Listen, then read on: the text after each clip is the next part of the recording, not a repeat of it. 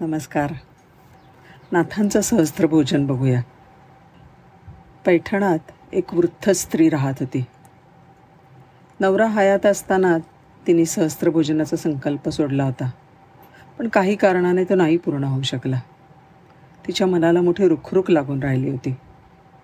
ती दररोज नाथांचं वाड्यात प्रवचन ऐकायला जायची. एक दिवस प्रवचनात नाथ बोलून गेले की एका विद्वान पंडिताला जेऊ घातलं तर सहस्त्र भोजनाचं पुण्य लाभतं. ते वाक्य तिच्या लक्षात राहिलं आणि तिला तिच्या संकल्पाची आठवण झाली.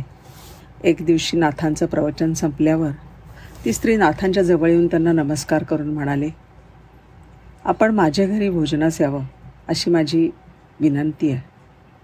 आमंत्रण करायला मी आले. महाराज मी सहस्त्र भोजनाचा संकल्प केला होता. पण आता यजमान नाहीत. त्यामुळे तो काही आता पूर्ण होईल असं मला वाटत नाही. नाथ म्हणाले आपण शुद्ध मनाने निर्हे निर्हेतुकपणे संकल्प सोडला असेल तर त्याची काळजी श्रीहरीला. मी येईन बरं. आणि आपल्या मदतीसाठी मी माझ्या मुलाला हरिपंडिताला पाठवून देईन. त्या वृद्ध स्त्रीने नाथांना आमंत्रण दिले कारण नाथ विद्वान होते पंडित होते ब्रह्मवेत्ते होते. नाथांनी भोजनाचं आमंत्रण स्वीकारलं आणि रात्री स्वतःच्या मुलाला हरिपंडिताला म्हणाले त्या बाई वृद्ध आहेत. तेव्हा तूच त्यांच्या घरी जाऊन स्वयंपाकाची सिद्धता कर. हरिपंडित काशीला जाऊन शिकून पंडित होऊन परतला होता. पण काही कारणांनी तो वडिलांवर नाराज होता. त्यातलं एक कारण म्हणजे नाथ वाड्यात जे प्रवचन करत असत ते प्राकृतात करत संस्कृतात नाही कारण बहुजनांना तीच भाषा समजत असे. प्राकृत भाषेत प्रवचन करायला हरिपंडितांचा विरोध होता. दुसरं कारण म्हणजे नाथ कोणताही भेदाभेद पाळत नव्हते. हा ब्राह्मण हा हरिजन तो अस्पृश्य असं ते बिलकुल मानत नव्हते. हरिजनांचा अस्पृश्यांच्या घरी ते भोजनाला जात होते. नाथांचं एकच सांगणं होतं आपण सर्व एका परमेश्वराचे लेकर आहोत. हा उच्च तो हीन हे ठरवण्याचा अधिकार आपल्याला मुळीच नाही. हरिपंडिताला हे मान्य नाही हे नाथ जाणून होते.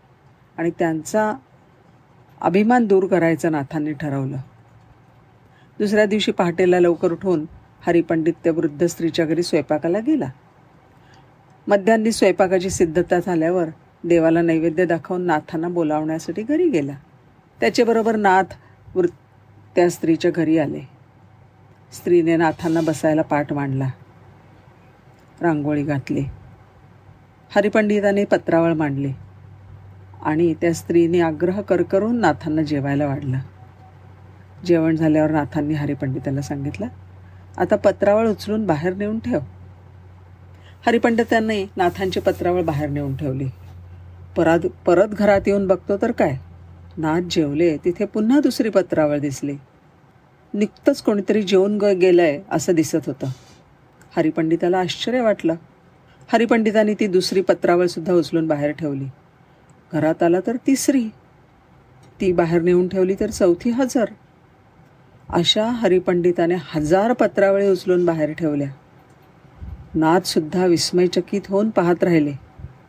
त्या वृद्ध स्त्रीला फार आश्चर्य वाटलं. जेवायला तर नाथ महाराज एकटेच बसले होते. पण भोजन घेऊन गेलेल्यांच्या पत्रावळी एक हजार कशा झाल्या? त्या वृद्ध स्त्रीला सहस्र भोजन घातल्याचा आनंद झाला. हरिपंडितांना वडिलांचा अधिकार समजून आला. क्षणात ते नतमस्तक झाले आणि वडिलांचे पाय धरले आणि म्हणाले तात मी चुकलो. आपला अधिकार खूप मोठा आहे हे आज मला समजलं. काशीला जाऊन कोणी मोठा होत नसतो. हे मला अगदी आज नक्की समजलंय. नाथांनी खाली वाकून मुलाला पोटाशी धरलं.